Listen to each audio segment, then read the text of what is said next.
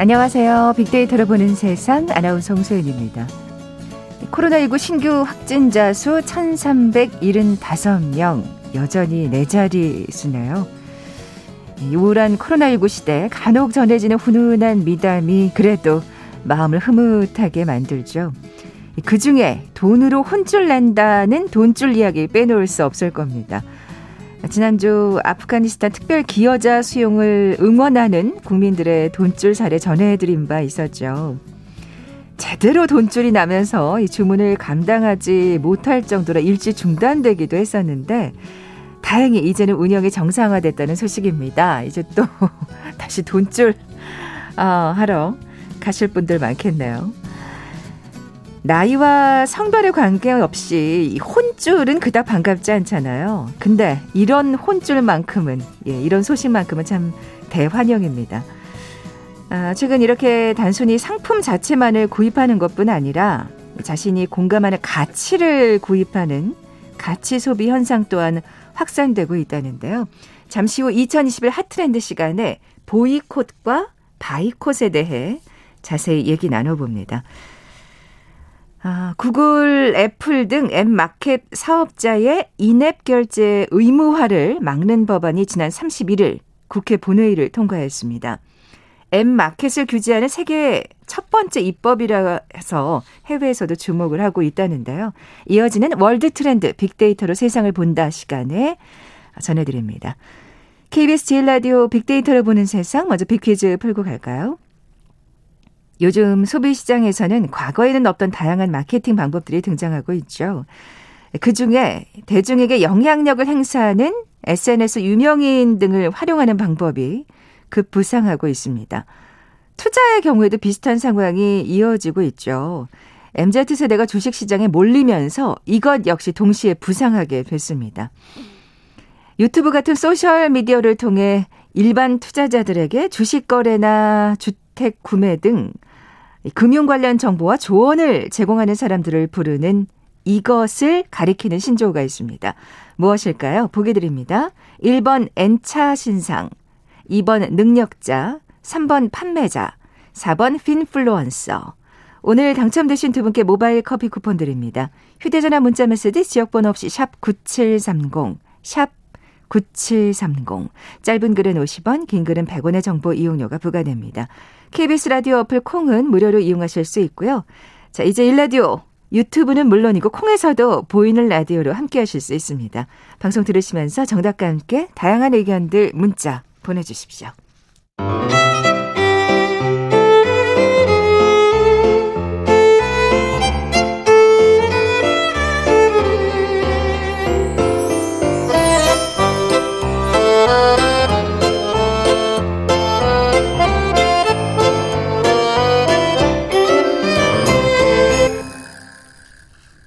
빅데이터가 알려주는 2021 핫트렌드 상명대학교 소비자분석연구소 소장이신 이준영 교수 나와 계세요. 안녕하세요. 네, 안녕하세요.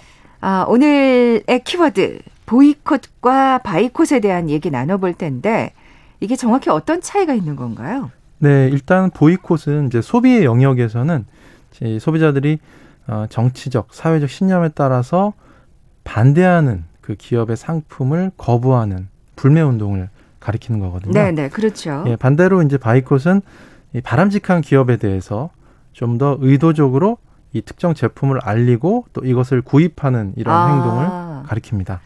불매 운동이냐 아니면 구매 운동이냐에 따라서 이제 보이콧 바이콧으로 나뉘는 거네요. 그렇죠. 예. 뭐 보이콧은 많이들 들어보셨을 거예요. 이 불매 운동. 네. 역사가 참 오래됐잖아요. 네. 이게 오래됐는데 이게 이제 뭐 예전 사례를 보면 과거의 역사적인 사례를 보면 어, 예를 들어서 마하트마 간디가 인도에 대한 영국의 지배력을 약화시키기 위해서 전개한 영국산 섬유 제품 불매 운동인 스와데시 운동이라는 게 있었죠. 그리고 이제 미국의 이제 이 독립혁명 때 미국이 영국 상품의 불매 운동을 벌이기도 했었고 음. 과거에 이제 멕시코만의 원유 유출 사건을 일으킨 영국의 그 석유회사 BP를 상대로 한 상대로 해서 보이콧을 하기도 했었습니다. 그리고 이제 최근에 이제 우리나라도 일본이 이제 수출 규제 이런 정책을 펴니까 우리나라 이제 국민들이 자발적으로 어, 일본 제품 불매 운동을 버렸죠. 어, 상당했어요. 네. 이 영향력이. 그렇습니다. 네. 그래서 노제팬 운동이라고 불리는 그래서 아예 일본 기업 제품의 어떤 리스트 같은 게 막 돌아다니기도 했었고 이거를 대체할 수 있는 상품을 소개하는 노노제판이라는 사이트도 아. 생겨나기도 했습니다. 그래서 이렇게 이제 불매운동 같은 경우는 단순하게 소비자의 권리나 이익을 보호하기 위한 동기뿐만이 아니라 정치 사회적인 어떤 동기에 의해서도 어, 대대적으로 실행되는 이런 측면을 가지고 있습니다. 네. 그러니까 이제 뭔가 기업이 잘못된 행보를 보이면 아 뜨거 하는 시대가 된 거예요. 그렇습니다. 정말 조심해야 되는 어, 상황인 거죠. 어, 최근 들어서 진짜 이 불매 운동이 더욱 확대되고 강해지는 것 같은데 그 배경은 뭘까요? 예, 최근에 이제 에델만이 조사한 결과에 의하면 2017년도에 이제 조사인데 미국, 영국, 프랑스 같은 이 주요 8개국 소비자를 대상으로 조사를 했는데요. 나는 정치 사회적 신념에 따라 물건을 구매한다라고 응답한 사람이 51%였는데 불과 1년 후 2018년도 결과를 보니까 64%로 높아졌어요. 어, 이걸 가리켜서 이제 에델만이라는 이 조사회사에서는 브랜드 민주주의라고 명명할 정도로 네. 개인의 신념과 가치가 또 시장에 미치는 영향력이 굉장히 커졌다는 것을 보여주고 있습니다. 특히 이제 이 불매 운동이 무서운 이유는 이 자본주의 시장에서 소비자들이 화폐 투표라는 것을 한다는 거죠. 화폐 투표라는 거는 결국은 소비자가 지불하는 그 화폐가 선거에서의 어떤 투표 투표권과 비슷한 음. 그런 역할을 한다는 의미를 가지고 있거든요. 아니 자본주의 시장에서 돈과 관련된 거면 저 엄청난 힘인 거죠. 그렇습니다. 예, 예. 그래서 더, 더 여기에 더해서 요즘에는 또 정보의 비대칭성이 많이 줄고 있습니다. 그러니까 기업의 그 정보 공개가 더욱더 일상화되고 있고 소비자의 전문성도 더 증가하고 있어서 많은 것들을 더 많이 알게 됐다는 거죠. 맞아요. 은폐하려고 했다가는 나중에 진짜 혼쭐 나죠. 그렇습니다. 예. 더 이상 기업의 거짓말이라는 거는 통하지 않게 됐다는 거죠. 소비자들이 예전엔 정말 이게 무조건 받아 주는 것을 받아들이기만 하는 수동적인 존재였다가 이젠 정말 굉장히 능동적이고 적극적인 예, 존재가 됐으니까요. 그렇습니다. 예. 그래서 이런 SNS 같은 것들 을 통해서 훨씬 더 적극적이고 능동적으로 공유를 하는 거죠. 네. 여기에 더해서 요즘엔 또 시장도 굉장히 커져서 그 제품을 대체할 수 있는 대체 상품이 너무나 많아졌어요. 아까 노노제팬 사이트처럼요. 그렇습니다. 예, 예. 그래서 이제는 좀 늘어난 제품 생산성도 이런 불매 운동을 확산시킬 수 있는 또 좋은 예, 토대가 됐다라는 겁니다. 네. 어, 이 보이콧의 어떤 사례와 배경을 살펴봤는데, 자, 이번에는 그 바이콧 얘기를 좀 해볼까요? 네, 바이콧은 그 소비자가 자신의 가치나 신념에 부합하는 그런 제품들을 구매하는 운동을 지칭을 하는 겁니다. 예를 들어서 뭐 환경적인 어떤 사회적인 그런 바람직한 정책을 구사하는 예, 실행을 하는 기업의 제품이나 서비스를 의도적으로 구입하는 것을 또 예로 들 수 있고요. 또 대표적인 사례로서는 공정무역 제품이 있죠. 음, 공정무역 인증마크라는 게 있는데 이 제3세계 제3세계 노동자들이 바람직한 이런 노동 환경에서 이들한테 이 노동자들한테 공정한 보수를 지급하고 생산된 제품에 대해서는 공정무역 인증 마크를 발급해 주거든요. 소비자들이 이걸 보고 의도적으로 구매하는 것 이런 것들도 얘기할 수 있죠. 전 이거 정말 커피로 처음 알게 됐었던 것 같아요. 이 공정무역 인증 마크. 그렇습니다. 네, 뭐 커피뿐만이 아니라 축구공 같은 것들도 제3세기 노동자들이 만드는데 그런 것들도 있습니다. 네, 네. 이외에도 이제 윤리적인 어떤 소비와 관련한 뭐 예를 들어서 친환경 활동이나 캠페인을 실천하고 음, 있는 요즘에는 이 친환경 활동이 굉장히 중요해졌죠. 그렇습니다. 예. 겉으로만 보여주기식이 아니라 조금 더 진정성 있는 이런 기업의 물건을 구매해주는 이런 운동으로서 바이콧 운동, 또 기부와 나눔 같은 윤리적 소비의 실천, 뭐 이런 운동 같은 것들이 보이, 바이콧 운동, 운동과 함께 같이 벌어지기도 하죠.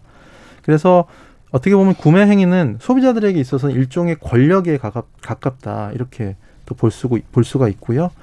어떤 상품의 품질뿐만이 아니라 노동 환경이나 또는 생산 환경에 대한 기업에 대한 어떤 영향력을 또 행사하기도 하고 조금 더 요즘엔 소비자들이 조직적으로 또 일관성 있는 메시지를 많이 전달을 하기도 네. 하죠.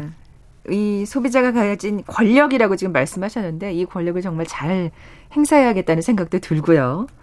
어, 바이콧 운동은 이 보이콧 운동보다는 좀 그 역사가 짧을 것 같아요. 네. 음. 바이콧 운동은 2008년도에 미국의 이제 샌프란시스코에서 시작됐다고 합니다.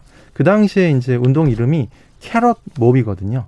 캐럿은 당근을 의미하고 몹은 군중을 의미를 하죠.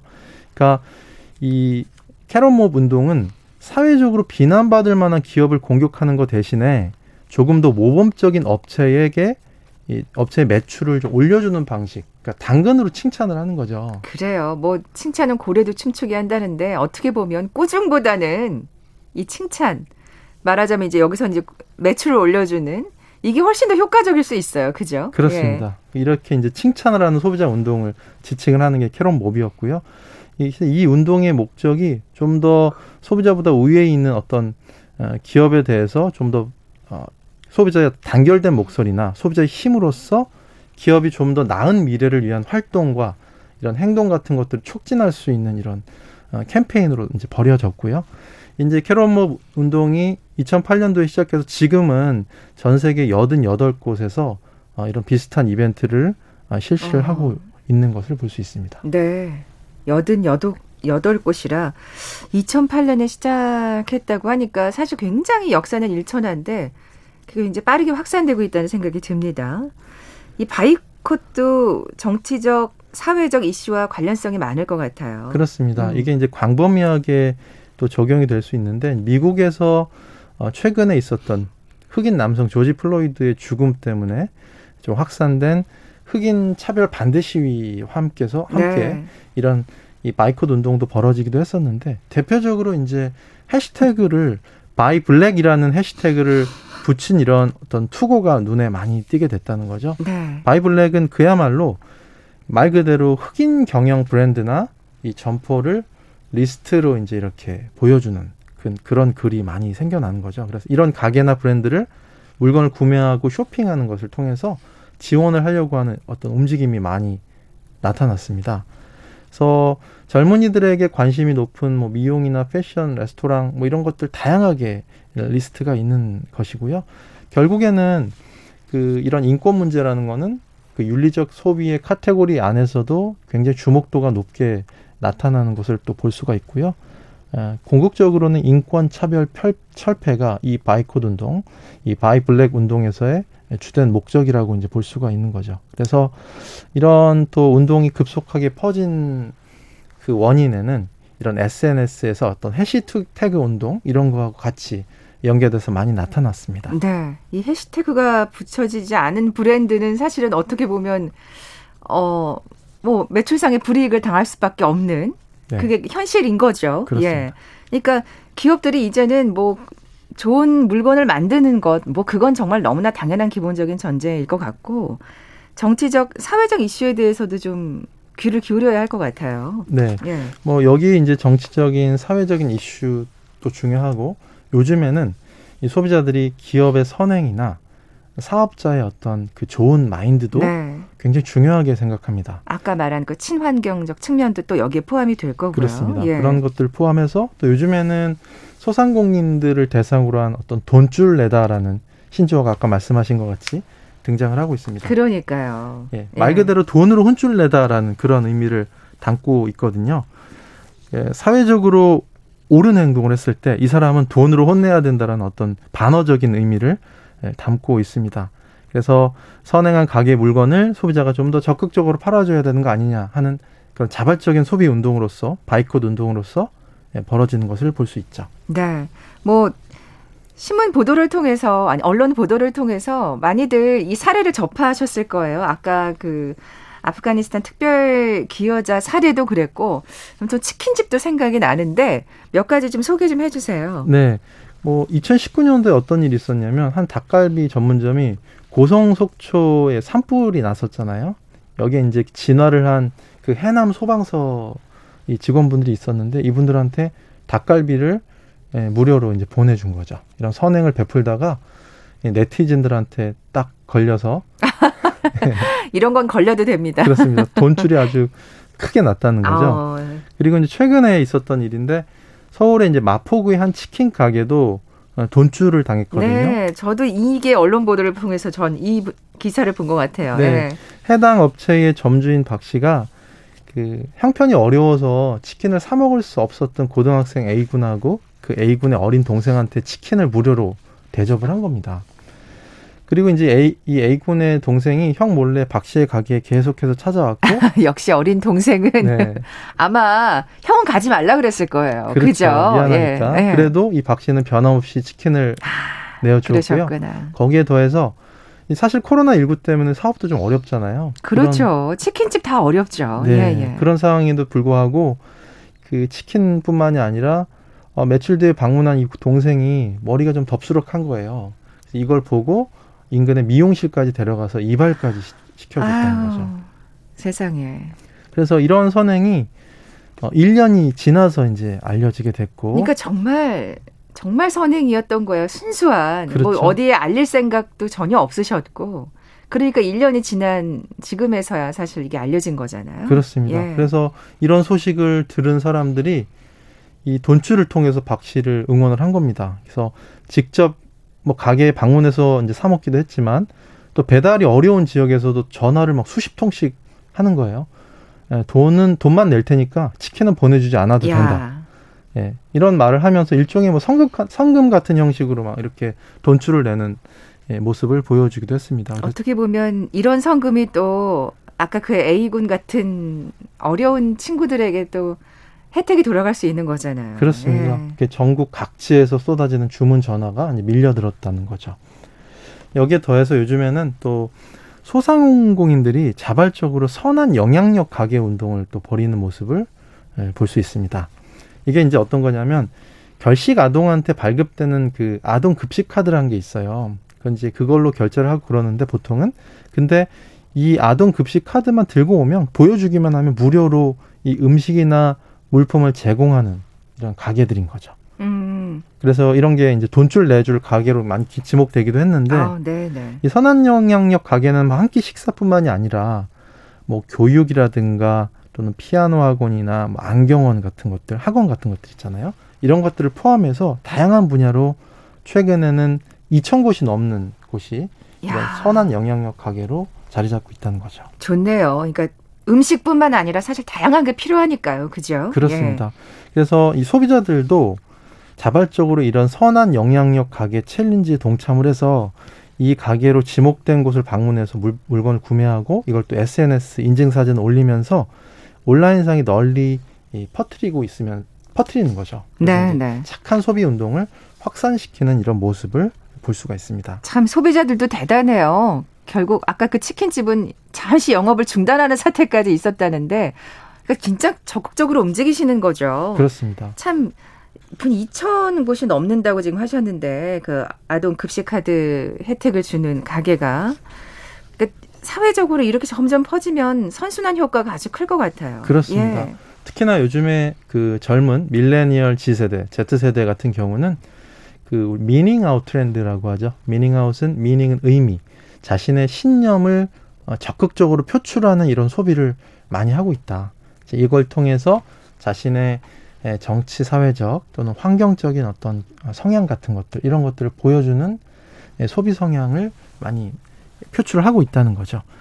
그리고 이제 소비 소비라는 게 단순하게 자신의 권리 또는 이익의 증대만을 목적으로 하는 게 아니라 이걸 넘어서 윤리적인 목적까지 실천하는 게 되게 그러네요. 중요해지고 있습니다. 예. 그래서 윤리적인 소비는 소비자가 상품이나 서비스 같은 것들을 구매를 할 때 윤리적인 가치 판단에 따라서 의식적인 선택을 하는 거고요. 그러니까 윤리적인 윤리적으로 올바른 선택을 한다는 게 이, 이제 이제 미래 소비 시장에서 굉장히 중요하게 자리 잡고 있습니다.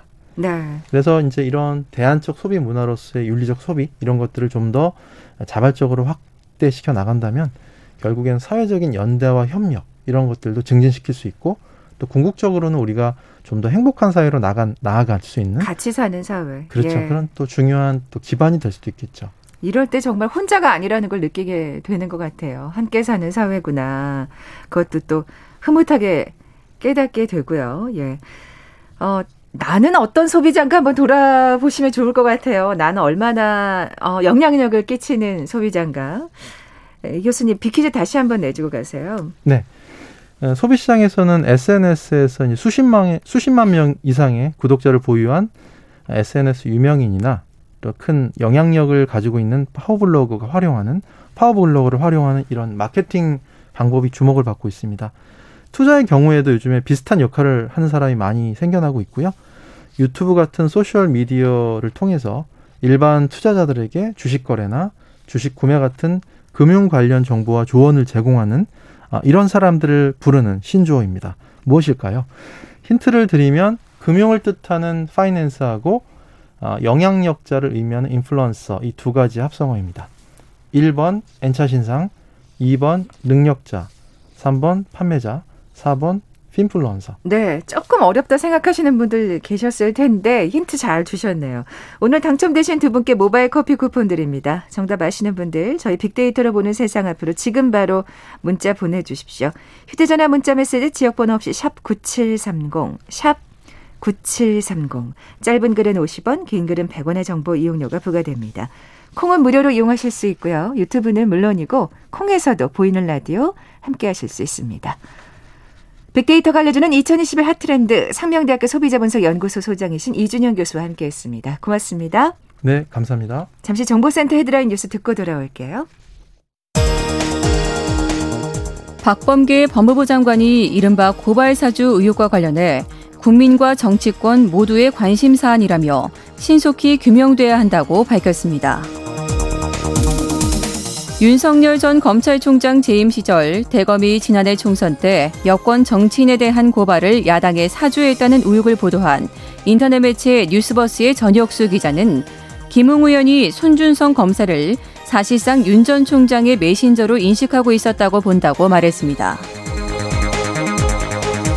노동 시민사회단체들은 임금체불 근절을 위해 처벌 등을 강화하는 내용의 근로기준법 개정안 발의를 환영하고 법안의 조속한 통과를 촉구했습니다. 쿠팡 물류센터 노동자들이 업무 공간으로 휴대전화 반입을 금지시킨 건 인권 침해라며 인권위 민원을 접수했습니다. 네이버와 카카오는 오늘 코로나 상생 국민지원금 신청 기간 시작에 맞춰 국민지원금을 사용할 수 있는 업체에 대한 검색 서비스를 시작했다고 밝혔습니다.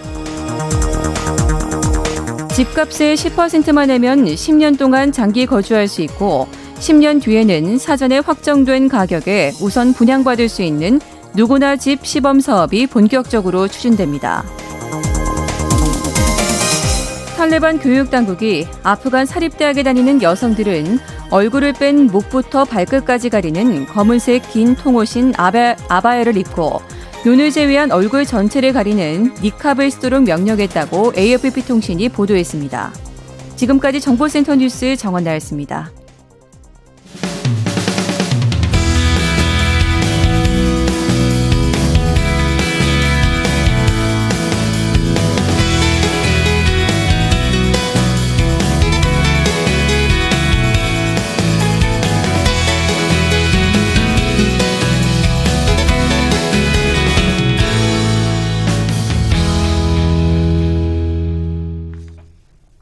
지구촌 화제 이슈를 빅데이터로 분석해보는 시간이죠. world trend 빅데이터로 세상을 본다.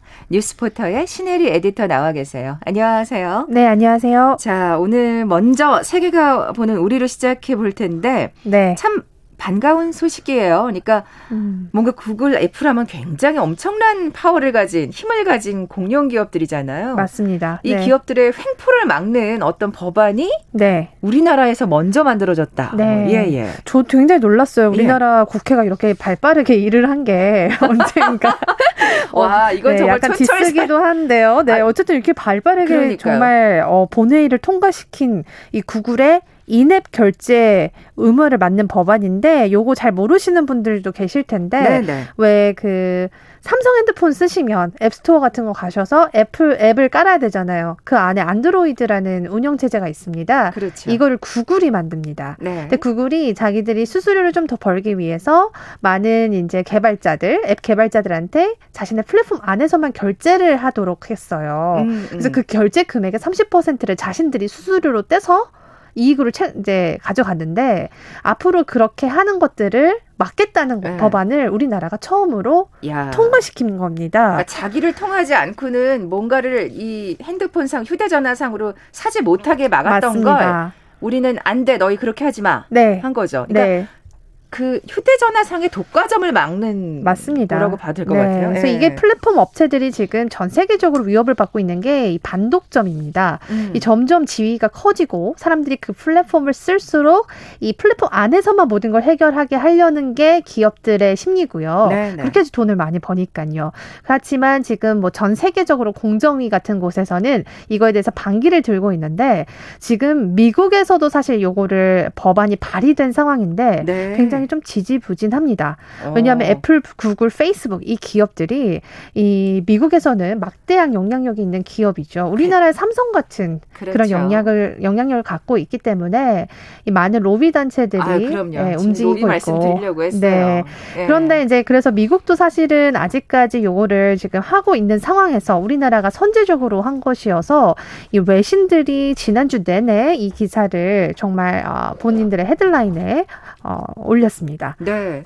사실 어떻게 보면 요즘에 뭐 구글은 굉장히 자기 그 인앱 결제 의무화를 저 그 시행하려고 되게 시동을 막 걸고 있었잖아요. 네, 맞습니다. 어. 뭐 구글뿐 아니라 애플도 그 미국 내에 있는 개발사와 한번 논쟁을 했었어요. 이 수수료를 30% 떼가는 거 너무 막대한 거 아니냐라는 기업들의 그러니까요. 그런 쓴소리도 있었고 작은 개발 게임 개발 업체 같은 경우에는 엄청난 액수죠. 엄청난 사실은. 액수죠. 예.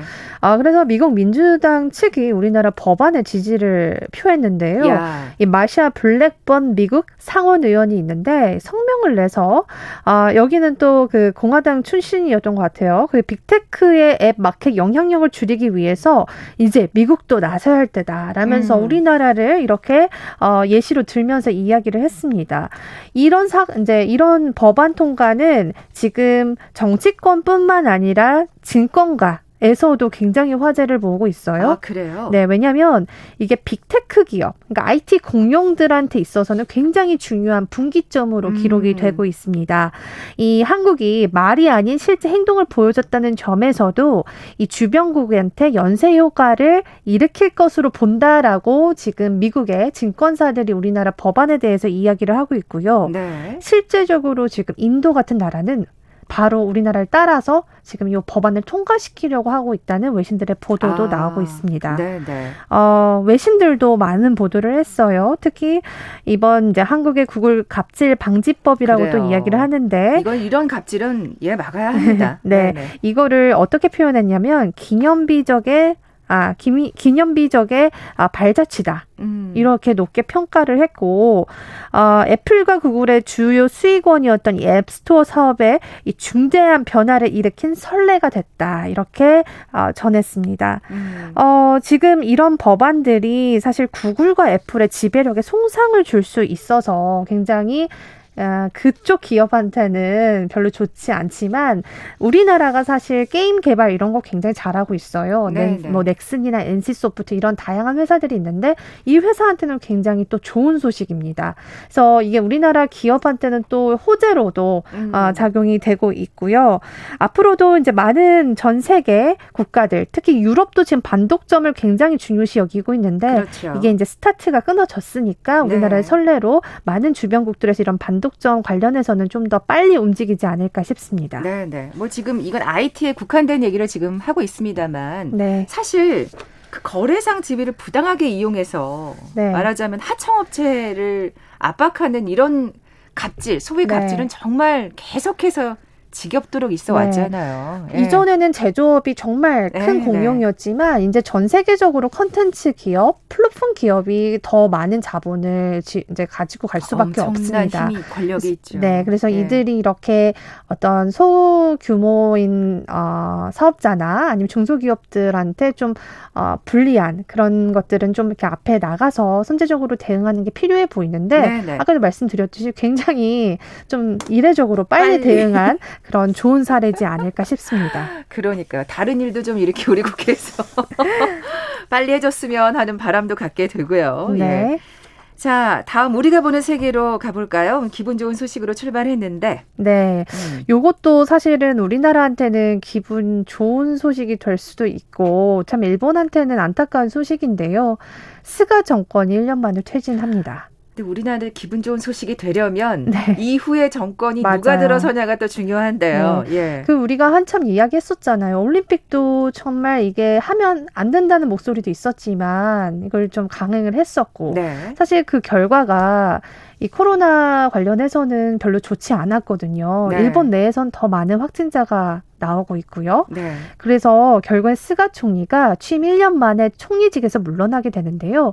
이 참 징크스가 아, 일본은 올림픽 추진한 총리는 항상 그 후에 물러납니다. 아, 그래요? 네, 그래서 제가 이전 다른 방송에서도 요거 예언했었는데, 네, 요거 이게 좀, 아, 이어지게 됐네요. 그러네요. 네, 그래서 그, 아, 퇴진 이유를 좀 살펴봤습니다. 일단 스가 총리가 이야기한 거는 신종 코로나 바이러스 감염증의 대책에 전념하기 위함이다. 이렇게 얘기했는데 아니 그건 지, 앞뒤가 안 맞. 네, 진작해야 될 일을 예. 굳이 지금 해야 될 이유가 있을까요? 하여튼 이런 이유를 대면서 이 자민당 총재 선거에 입후보하지 않겠다고 밝혔습니다. 음. 어, 이게 지금 여론을 봤을 때 코로나19 대책에 실패했다. 라는 쓴 목소리가 많이 나오고 있고요. 이것 때문에 이 자민당 의원 안에서도 이 스가 총리에 대한 불신이 더 커지고 있다. 이런 해석이 아, 많아지고 있습니다. 결국 입지가 좁아지니까 네. 스스로 미리 물러난 모양새라고 볼 수 있겠는데요. 네. 예. 스가 총리로는 이제 자민당이 중의원 선거를 좀 치르기 힘들다. 아. 이런 목소리가 나왔고요. 네네. 네. 지금 중의원들의 임기가 10월 20일까지여서 그 전후에 또 총선을 치러야 되는 그런 상황입니다. 아, 그럼 뭐 지금 물러나긴 해야 되겠네요. 네, 타이밍상으로. 어. 네. 아니 뭐 사실 스가 총리도 아베 전 총리의 꼭두각시다 음. 이런 얘기 참 많았는데 네. 포스트 스가 이것도 만만치 않은 네. 것 같거든요. 우리나라에도 네. 굉장히 중요합니다. 포스트 스가가 과연 누가 될지. 지금 거론되는 사람은 한 네 명 정도로 좁힐 수 있는데요. 기시다 후미오 전 자민당 정무조사 회장이 있고요. 에, 두 번째는 다카이치 사나에라고 이 전 총무상이 있습니다. 그리고 세 번째는 지금 여론조사에서 총리 후보감 1, 2를 다투는 사람들인데 누구냐면 이 뭐 이시바 시게루라는 전 자민당 간사장이 있고요. 마지막은 잘 아실 거예요. 고노다로. 예, 예 고노다로는 많이 들어보셨죠. 예. 예, 이렇게 네 명으로 지금 좁혀졌는데 지금 어요 기시다 후미오 전 자민당 정무조사 회장이 조금 양호한 상황이다. 조금 이제 가능성이 높다. 이렇게 외신들을 보고 있는데 네. 이 사람은 누구냐면 아베 정권 시절에 외무상으로 오랜 기간 재직했던 사람이고요. 2015년에 우리나라와 위안부 합의를 했던 당사자입니다. 아, 그 논란이 됐었던 네, 위안부 맞습니다. 합의요. 예. 그래서 이 사람과 또 다른 사람은 지금 아베 반기를 든 사람 이시바 시게루 이 어. 사람도 지금 어, 좀 각광을 받고 있는 것 같아요. 우린 또 이 사람을 주목해야 되겠네요. 네, 그래서 아베에 예. 대해서 쓴소리를 하고 있는 정치권에서는 오히려 이 인물을 좀 주목을 하고 있습니다. 어, 그래서 이게 사실 누가 되느냐에 따라서 한일 간의 분위기도 앞으로 달라질 그럼요. 수 있다 이렇게 볼 수 있는데 아까 전에 말씀드렸듯이 사실 아베 신조의 계승을 내걸었던 게 이제 스가 총리잖아요. 근데 그 이후에도 사실 우리나라와 굉장히 강경한 태도를 보였습니다. 대화조차 하지 않으려고 계속 회피하는 모습이었죠. 네, 그래서 예. 이번에 예. 좀 바뀌게 되면 이 대화 무드는 좀 조성이 되지 않을까라는 기대감은 있지만 이 다만 위안부 판결과 관련해서는 일본이 과연 먼저 양보하려는 움직임이 그렇게 쉽게 나올 수 있을까? 음. 그래서 요거에 대해서는 지금 외신들도 이 한일 관계에 있어서 급속한 관계 개선은 좀 힘들 수 있겠다 이런 이야기도 나오고 있고요. 근데 항상 외교는 무릎 모르는 거기 때문에 그렇죠. 네, 좀 기대를 해보고 새로운 인물을 주목해야 될 것 같습니다. 반기를 든 사람에 대해서 저도 관심이 참 가네요. 아베. 네. 자 뉴스포트 신혜리 에디터와 함께했습니다. 고맙습니다. 네 감사합니다. 자 오늘 비퀴즈 정답은 4번 핀플루언서였죠. 모바일 커피 쿠폰 받으실 두 분입니다. 처음에 들었을 때 인플루언서인 줄 알았어요. 다시 배워 보냅니다. 하나 배워갑니다. 하신 8359님. 오늘 어려웠는데 힌트 듣고 아셨다고요? 6504님께도 선물 보내드리면서 물러갑니다. 빅데이터로 보는 세상 내일 뵙죠. 고맙습니다.